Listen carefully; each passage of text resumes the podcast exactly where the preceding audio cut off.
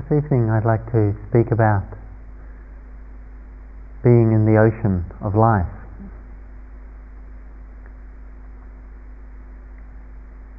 In meditation, it's kind of interesting to notice how what often hap- happens for us is that there's some sense of doing it that goes on for us, some sense in the way that we are doing meditation, or even more remarkably, in some ways, we are doing the breathing. That sometimes, for, and for not uncommonly for people in observing the breath, there's a sense of starting to want to affect it or to change it, to make it deeper or more smooth, or in some way. It's sort of hard for us, it seems, to just let it breathe. Almost as though we don't quite accept or don't quite believe that the breathing does it by itself that this movement, this experience of breathing that sustains our life, doesn't require us to make it happen. We are kind of surplus to requirements in that particular experience. It just happens by itself. And if we actually look at our body, if we observe it, if we experience it and reflect upon it, perhaps we can see that it's not just our breathing there's a process whereby, for instance, when we put food in our body, and we have to put, pick it up and put it in our mouth and chew it. But at that point, what we put in our body somehow, quite by itself, gets digested. And it's not like we're sitting there deciding, I think I'll digest the rice now. Or, you know, I need to work on those beans, they need extra hard digesting. You put it in your body and your body works out, that's a bean, we need some of these chemicals or enzymes and make some spinach or whatever else. It's like digestion just happens and then all that nutrient that is released through that process is just picked up by the body and moved around until the various cells and organs make use of it. Or, I mean, the, the process of, of, of new life taking shape that there's a certain amount of human agency involved in arriving at the point of conception. You know, it requires a certain amount of cooperation and a little bit of organisation and all of that. But once that moment happens, the body just takes its own life, its own movement. This, this incredible thing that a single cell can grow into a human being with all the different attachments that come with a human being. That the body maintains its temperature within a range of just three or four degrees centigrade, uh, five or six Fahrenheit. And if it moves much above or below that range, it starts to get seriously unwell.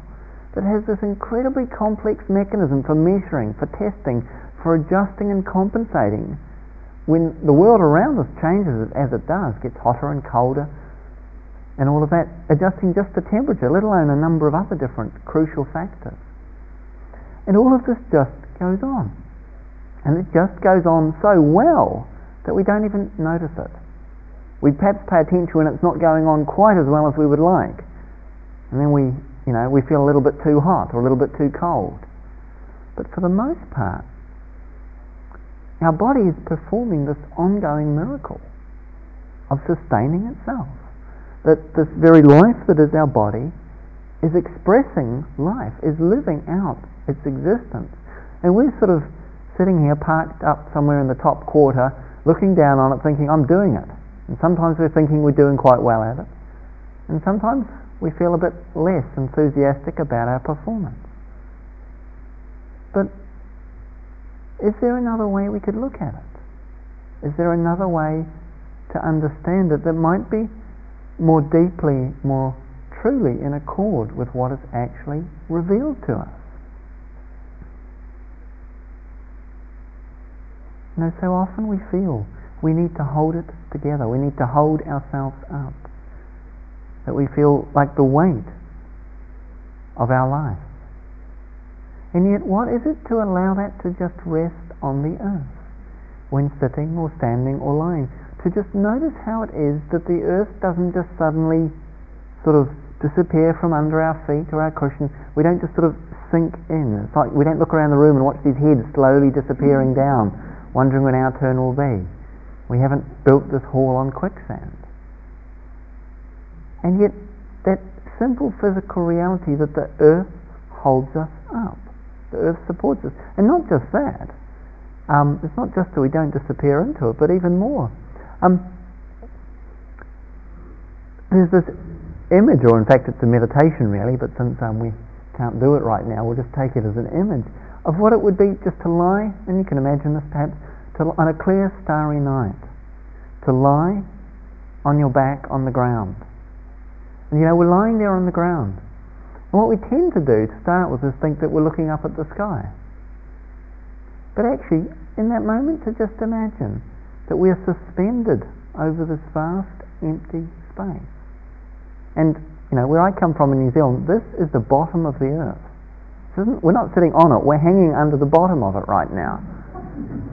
And if you sit there, if you lie back and just imagine this vast empty space, and we just take for granted the fact that we don't fall off. You know, we can chuckle about it. It's kind of funny. It seems rather ridiculous. But we do take for granted that somehow the earth holds us. Know, gravity is what they tell us, the scientists, but they don't have an idea what that is or how it comes to be. All they know is that we don't fall off. And so they made up a word to say we don't fall off just a bit quicker. It's called gravity. And yet, what if it wasn't there? The moment we went outside, we'd fall off. And it's like we don't quite realize how much the earth holds us, how much support is given to us by our being in this life. As Thich Nhat Hanh once said, the Vietnamese Zen monk, he once said, People say it's a miracle to walk on water. I say it is a miracle to walk on the earth. To simply open to what this is to be here. And how amazing it is. You know, whether or not it's some, some divine plan or some biochemical accident that gave rise to it, or something that's neither of those two. There's something quite amazing about it. And yet, for all the fact that there's no way any of us could engineer this thing to happen, you know, we couldn't make another one happen just down the road in another planet with people and, you know, me appearing on it and doing my thing we somehow have the sense that we have to take charge, be responsible, have it in control, make it happen the right way, solve all the problems. We somehow take that on as what it is to be here. And there's this story that's told in India, in India has quite an extensive and uh, impressive railway network, although it's not the fastest moving uh, transport system in the world. It does move over a million people every day, and that's quite something. And there's a story told of a man in India going for a long, long journey. And in India, people tend to carry their suitcases on their heads, which is actually quite a useful way to do it. Get, arriving for this long journey on the train, getting on the train and standing there on the carriage while he heads off on this journey, many hours, with a suitcase on his head. And one might look at him and think, why on earth is he doing that? Doesn't he realize? Does he feel he has to keep it up there if you put it down in the carriage, somehow it comes with you. Life is a bit like that. We kind of feel like we've got to hold it on our heads or carry it, the weight of it on our shoulders, as if in not doing that we would somehow be left behind or life would leave us behind. It's like we, we hold on to it that tightly. And yet, if we might trust that we can take the weight of our life and put it down, we'll find that what we need to come with us stays with us but that the burden of it does not have to follow us. The weight of it can be carried by the earth, or the train, we could say in that story.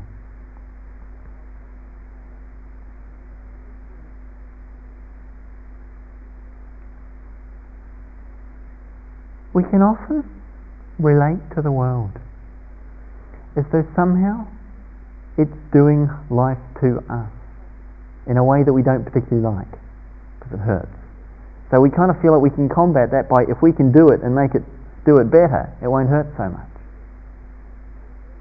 And the sense of, of doing our lives, doing our meditation, doing our breath, there's so much doing, so much struggle, and so much tension that that produces for us. And yet, if we look at actually the difficulties of our lives, it's not life doing it to us as some kind of punishment or some kind of evidence that really we shouldn't be here and that we're a, some kind of a mistake that has to be sort of taught a lesson. The difficulty of life is there because life is a process of learning.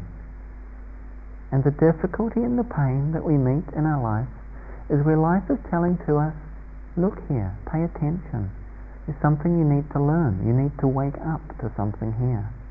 Whatever level or degree that is, it's calling our attention to understanding. The difficulties of life have been called the grist for the mill. They are the raw material from which we learn.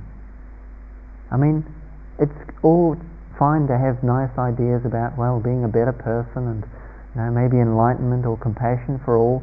But what often is the really the thing that moves us in the end is something hurts, and then we really respond. Then we really try and address something, not always wisely and skillfully, but it does ask us to pay attention. And there is this way in which the, the process of meeting and understanding the pain in our lives and what it asks of it is a process of perhaps softening into the hardness of our life.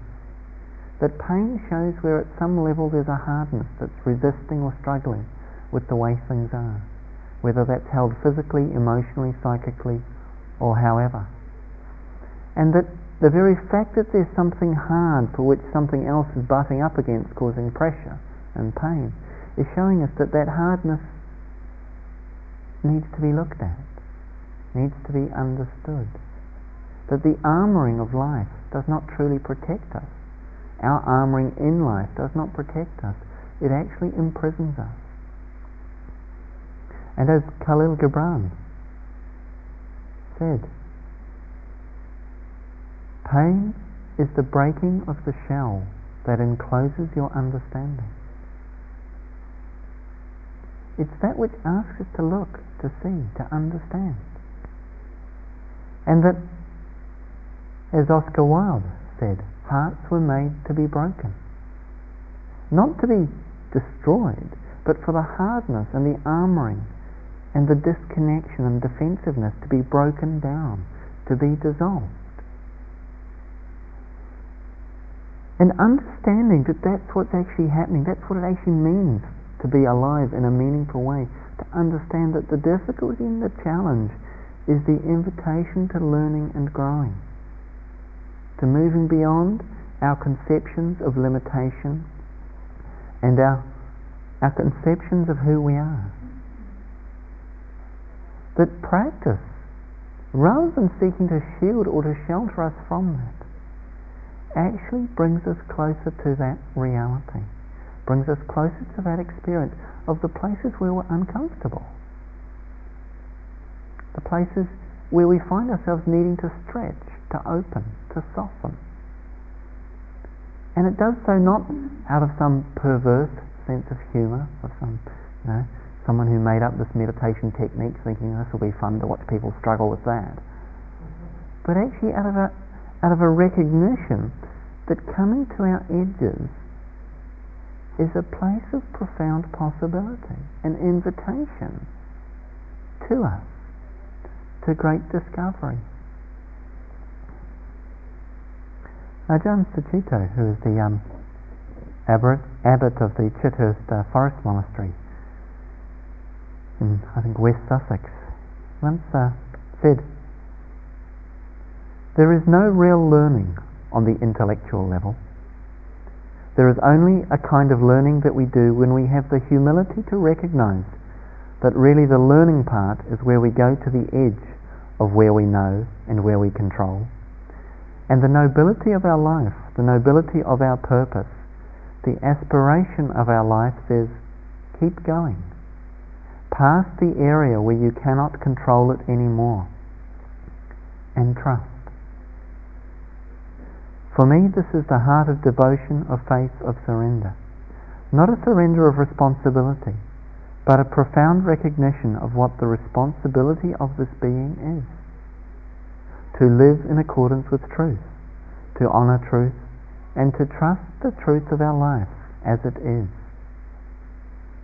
What lies beyond me and control and the sense of self is the joy of the deathless, the joy of the boundless, the mysterious vastness of life.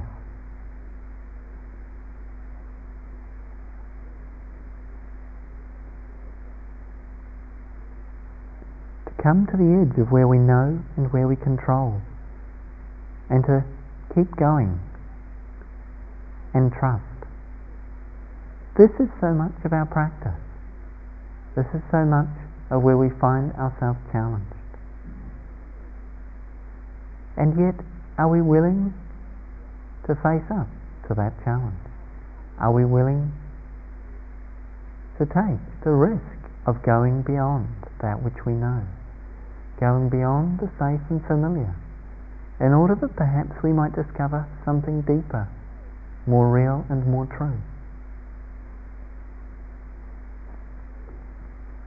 One could imagine oneself going for a walk on a seashore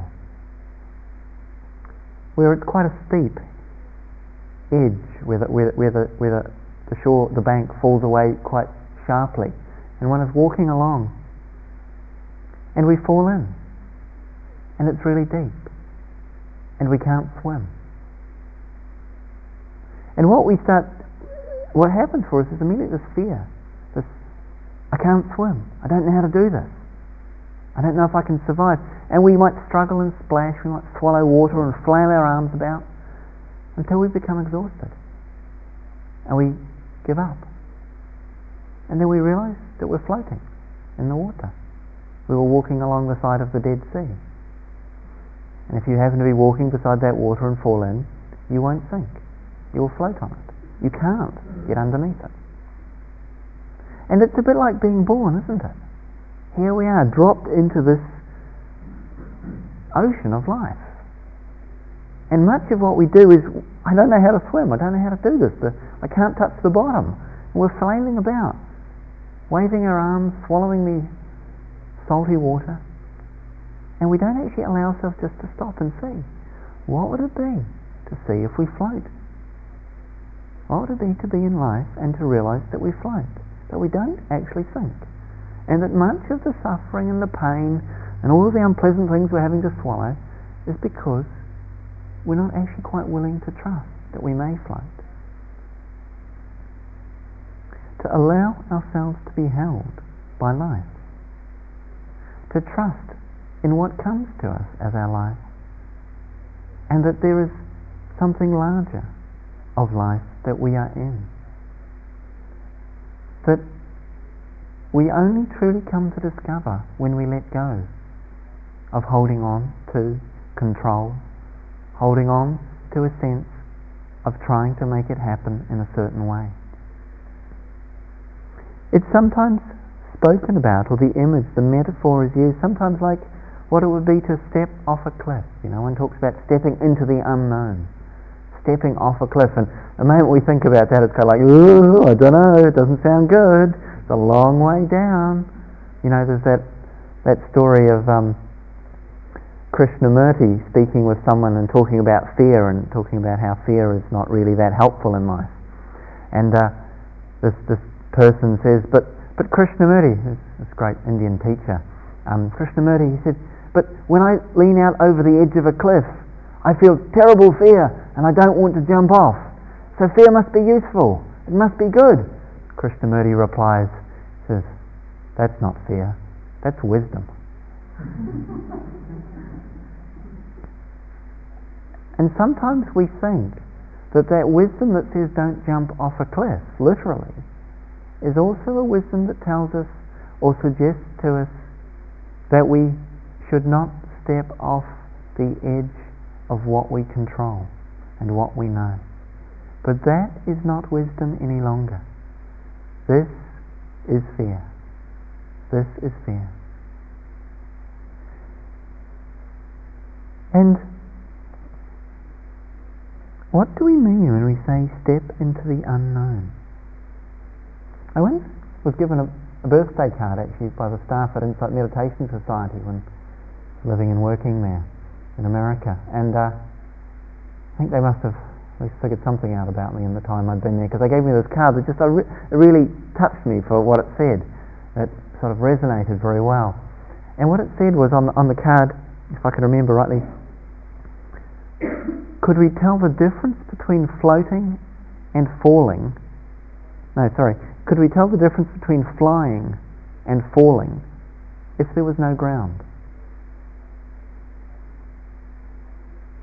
What would be the difference between flying and falling if there was no ground?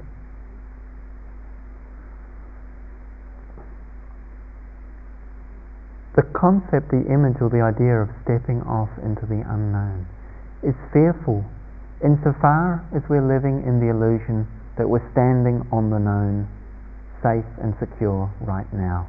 As though that's somehow the solid thing and the unknown is the big empty space over the edge of the cliff. In fact, if we look at what is really happening, and this is what meditation asks us to do, what is really happening? What is the ground that we're standing on? What is the ground that our life is resting on? In one sense, certainly our body is resting on this earth. But if we look at our inner life, we look at what we might think of as the reliable, the familiar, the known, the solid ground of who we are, what do we find that is stable? What do we find that is reliable, that is constant and predictable? If we look closely and carefully, we find very little. In fact, nothing at all of what we imagine ourselves to be is constant, is reliable, is stable. And we see equally that the world around us, only in our ideas and our beliefs does it have a predictability and a certainty to it. Only by denying the, the imminent reality of constant change can we give ourselves what turns out to be a false sense of security that we are standing on solid ground. That there is actually something there that we're resting on. And yet, we're here. We are here. We're in this life. And to, to see that what we are and what this life is, is something that we are in and are part of, but that there is no ground in it. There is nothing we are resting upon, and yet we are not falling. We are not falling. This is to start to understand what it means to be in the ocean of life. To realize the ground is not solid and never was. And yet, we are already here. There is no ground which we can fall to crash upon, only our thought and imagination of it. And what is it that that ground that we fear, that, you know, if we step into the unknown, ultimately what is it that we feel threatened by when we do that? It's we feel threatened by our, the loss of our existence, the loss of a sense of who we are, the loss of a sense of our, as, as Christina was saying, speaking of yesterday, the loss of our physical existence. And and yet, is that really the way it is? It seems that way. People would tell us it's like that. We'll probably even hear it. I think I probably even said it like that in the talk two days ago. This body is going to die. Yes. But is that really the whole truth? It's an aspect of it, but it's not all of the truth. There's a story of a of a wave on the ocean, traveling its journey across the untracked vastness. And then, as it comes into sight of land, it sees ahead of it these waves that it's been its companions in the journey. and it sees these waves crashing into the shore and being destroyed, disappearing. And it sees as it goes towards the shore, it realizes that's going to happen to me. I'm going to hit that shore and be destroyed. And of course, what happens is that the wave keeps going as waves do, comes to the shore, crashes, and disappears. And yet, what has happened? The wave has disappeared. But what is the wave but water? Water in a certain form, certain shape, in the movements of wind and current. It's a wave that takes form, that crashes and disappears. But is the water harmed? Does the crashing of the wave harm the water? Would we conceive it in that way?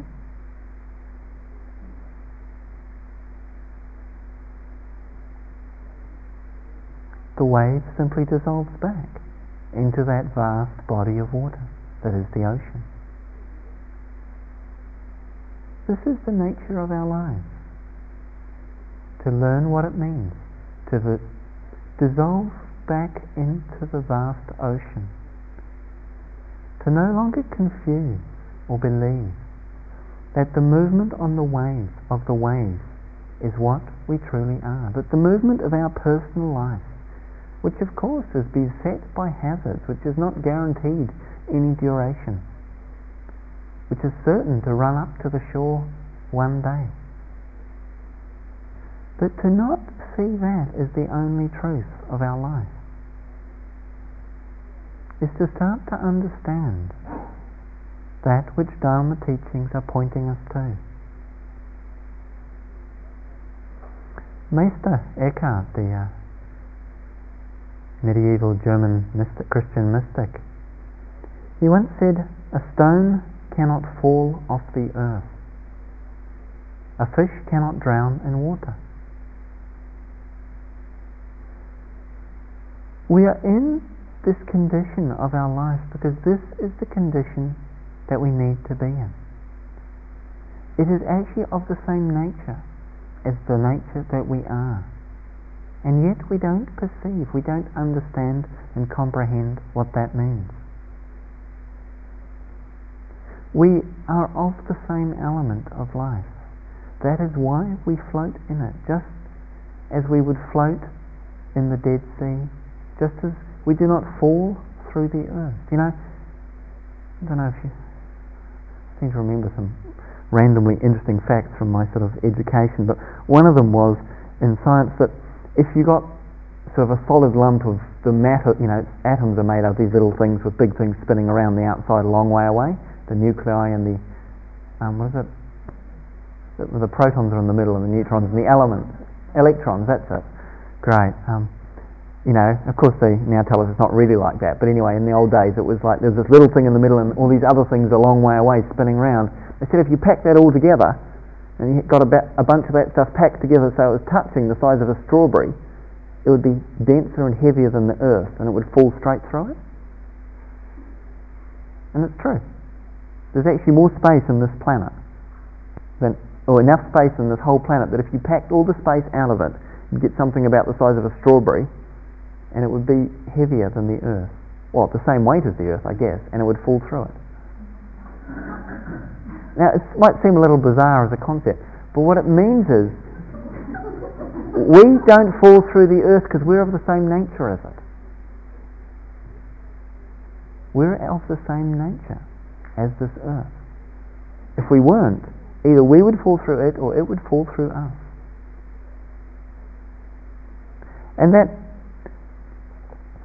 has both a physical and a non physical application.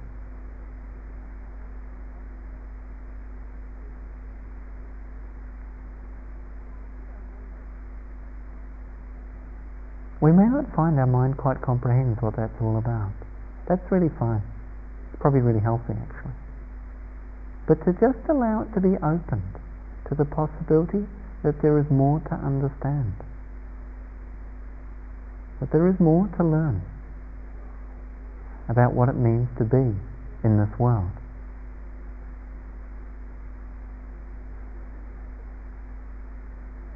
The fish cannot leave the water, no matter how far it swims, no matter how long it swims, no matter whether it wants to. The fish cannot leave the water. No more can we leave the truth of our life, despite our belief perhaps that we have, or the feeling we might have that we somehow need to find it again. All of our efforts cannot take us away from what is true.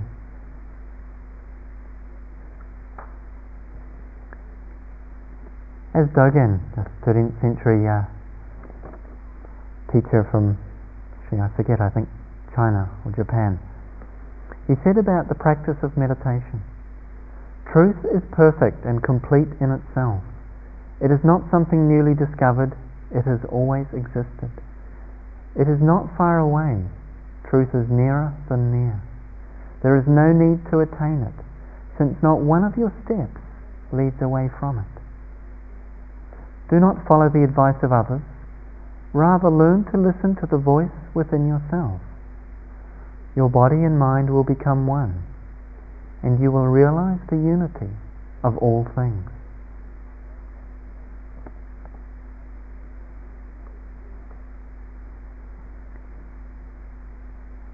When we no longer perceive or relate to the world as something which is a threat to us, we start to find in not being in fear of the world that a quality of faith and trust in our life and in this that we call all of life starts to grow within us as we learn to let go the grip, the contraction, and the identification with fear. That that quality of trust that just comes to us reveals itself in a way that we start to open. And we can notice this on retreat. We don't suddenly think I'm full of trust and now I think I'll stand in front of a bus and see what happens. You know, not that kind of sort of kind of unwise disregarding of taking care of ourselves, but just a sense of trust of we can allow ourselves to be less armored, more open, and that there's a sense almost of of allowing ourselves to be touched by the world around us, by the world within us. And on retreat, we might notice that a, a sunset or a starry night, perhaps just a simple leaf or pebble, speaks to us of something, touches us in a way or in a place or to a degree that seems both incredibly or profoundly new and yet equally completely familiar. That there's something, just even a, you know, a glitter of sunlight in a dewdrop that we've seen before in our life, or a flower, or a small creature walking on the path. And just something in us is touched, and we have a sense of something that connects, which we don't necessarily know what it is or how it is, but that we start to sense at a very deep level that we are part of something here. That when we let it in and let it touch us, we realize that that connection reveals our participation in life in a deeper way than we might have understood before. To see that we are actually made of the same stuff. The elements of the body earth, water, fire, air, space that's what you have here. Earth, solidity, water is the cohesion effect. And if you wonder why water as an element means cohesion, if you add it to dust or flour, it becomes something cohering together. Water, take the water out of the body, it's a pile of dust. Air is the movement, the fluidity. And fire is the heat, the warmth energy. And space is the absence of solidity. And this is what everything is made up of our body, and everything around us is made of these things. Not to mention, of course, that whatever we take into us that makes our very body, you know, we talk about our body, and yet the very air that we breathe in is the air that someone else has just breathed out, that has come from the plants, and when we breathe out, returns to the plants and to other people. that it's actually, you know, the, the cells in our fingernail have been in this universe forever. The, the, the elements that make up those cells, the oxygen and the hydrogen and the carbon, have been in this universe since the beginning, whatever that was. And, you know, we talk about, okay, but this is a kind of a unique arrangement. This one, you know, I understand that, you know, some of what I'm using here is a bit second hand, you know, it's been used before. And it has. I mean, not second hand, you know, not just, you know, two lady owners. It's kind of, it's gone round and round a lot of times. And yet, you know, we think this is kind of an exclusive setup here. This, this is a particular, you know, work of art, or perhaps not quite, that, that's come together. And it's kind of here, and all the rest of it's over there. So, you know, I might be kind of the same, it's kind of similar material, same building blocks, but this one's over here, and everything else is out there. And yet, you know, what is this body? What is that? If you actually sort of take away the, just the nice idea of a body and we cover it up with clothes, it's basically a long, empty tube. And around that long, empty tube are a various number of appendages designed to locate food, walk to it, to put it in the mouth, so that it can then digest it and grow your body. And a few other um, sort of capacities for locating the possibility for creating some more of these things. And that's kind of like at the bottom line what's going on. You know, we think, you know, here am I living my life, meditation retreat, job, career, da da da. Body, empty tube. And what's on the inside of it? You know, which is the inside? Is it the inside of our this hole that goes in from here down to the other end? That's the inside. And what's that full of? You know, we don't really think that's us. And the bit wrapped around the outside, well, if that's us, and you know we've got all this around us and a big hole through the middle, it's hardly like we're separate from the world, is it? It's hardly like we're separate from the world. Our lungs, you know, if you unfolded the lungs, have these acres of of of um, space, acres of um, you know, flat space. If you unfolded and packed out all these little growths in here, and equally of our abdomen and our, our digestion system, which is these two basically big holes in us that define the primary function of what's happening. Again, we can laugh about the biology of it, but the biology is a reflection of the reality at all levels. It's the perhaps most obvious one that we can talk about and that our modern Western science has told us enough about so that we can actually see that without having to dissect it. But for our mind and our heart and our being, we don't get that out of a biology textbook. We have to look at it for ourselves and see. Where is the inside? When you hear a sound, is this happening over here or in your ear?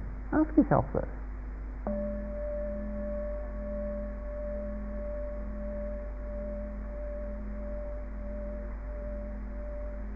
Is this over here or in your ear? Can you separate those two things out in a meaningful way from the sound? Or is it just the thinking mind that does that?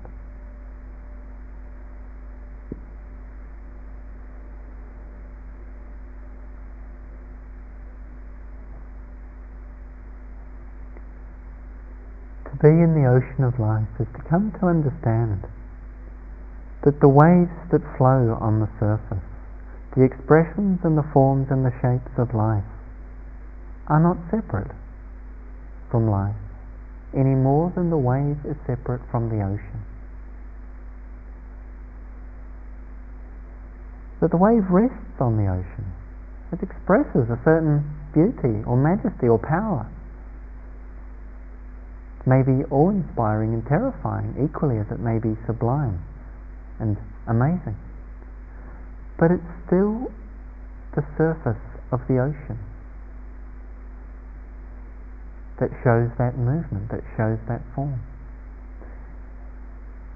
And to plunge beneath the surface, to enter into the depths of our being, is to understand that all the waves that move on the ocean are of the same water are of the same ocean, are not at all apart from the ocean or each other. And, you know, it's not that we're just here to quieten the waves so that we can see below the surface, to see the depths. There's some of that that goes on in our practice as we quieten, as we steady, as we still. But it's not just about that. As the, um, the poster in India of uh, Swami Satchidananda, uh, Indian Swami in a big white robe with a long beard, standing one footed on a surfboard um, on, on, a, on a wave, saying, You can't stop the waves, but you can learn to surf. And a lot of ways practice is learning to surf on the waves of life. To not be dumped by them, to not be trying to stop them either, knowing that's futile. And yet understanding what it is to be in harmony and to be in balance with the nature of life that is of waves without losing touch with the nature of life uh, with the nature of life which is ocean, which is deep, which is still. It's like we experience ourselves as this individual, separate, and somewhat contracted and hardened individual. It's like we're, we're kind of like frozen ourselves out of the total thing. And that, that frozenness is so much associated with our fears and our armoring and our unwilling to be vulnerable, to be porous, to allow life in, to allow life out. But feeling that we may be somehow overwhelmed if that was the case that we might lose who we are, and in losing who we are, lose our life. Whereas in fact, all that we lose is our separation, our separateness, and the, the hardness, the loss of fluidity that is born of frozenness. Just as an iceberg dissolving in the ocean is returning back to the element that it is of, that it is from. Returning to the vastness of life. That melting down where we find the hardness, the contraction, the resistance, the separation, melting that down is the process of contractedness, of defendedness, of dividedness or being separated off, is the process of that contraction turning to fluidity and in its fluidity becoming undifferentiated, understanding it is not separate from the whole. The sense of self that we experience, the I, the me, the wanting, the not wanting, and all the fear and the hope and everything else that is sort of entangled and enmeshed with this, that, that is essentially a contraction born of the way we hold on to our experience the way we conceive of experience and life as separate from us. And in starting to soften starting to loosen that, that relationship and that holding and that tightness, we start to touch or we start to allow ourselves to release into the vastness, the totality of life. To see that there are no boundaries in this life. There isn't a place where it stops. Only in our mind, because our mind thinks in thoughts that are linear, that have beginnings and ended, endings, and opposes one thing against another. Life isn't like that. To understand there are no boundaries in life is to understand what it means to be unbound in life. To be a life that is unbound. And this is what practice is concerned with to unbind our life, to discover the fluidity and the unbound nature of what it means to be in this existence. To realize that we're held by life is to allow ourselves not to need to hold so tightly. To trust in life as the vehicle of our unfoldment, our flowering, and our dissolution. To trust in that process allows us not only to let go of having to hold so tightly to ourselves, but equally to open our hearts and our, open our arms to hold all of this world and all that is in it. To make space in our heart and our life. To live in a way that serves the well-being of all, including ourselves, including others, excluding none. Understanding that looking out onto this world is to simply see that which we are in another form. And that that which we have believed ourselves to be of the stories and the images and the thoughts and the feelings in the body is not what we are, but is simply another reflection, another manifestation, another wave on the ocean of life. And yet, in that it has no capacity to remove us from life.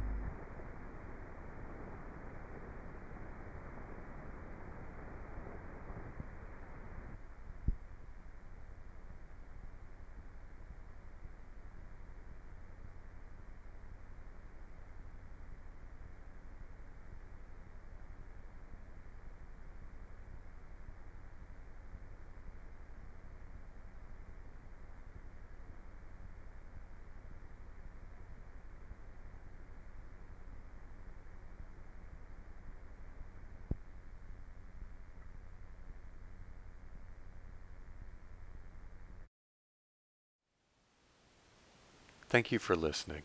To learn how you can support the teachers and Dharma Seed, please visit dharmaseed.org slash donate.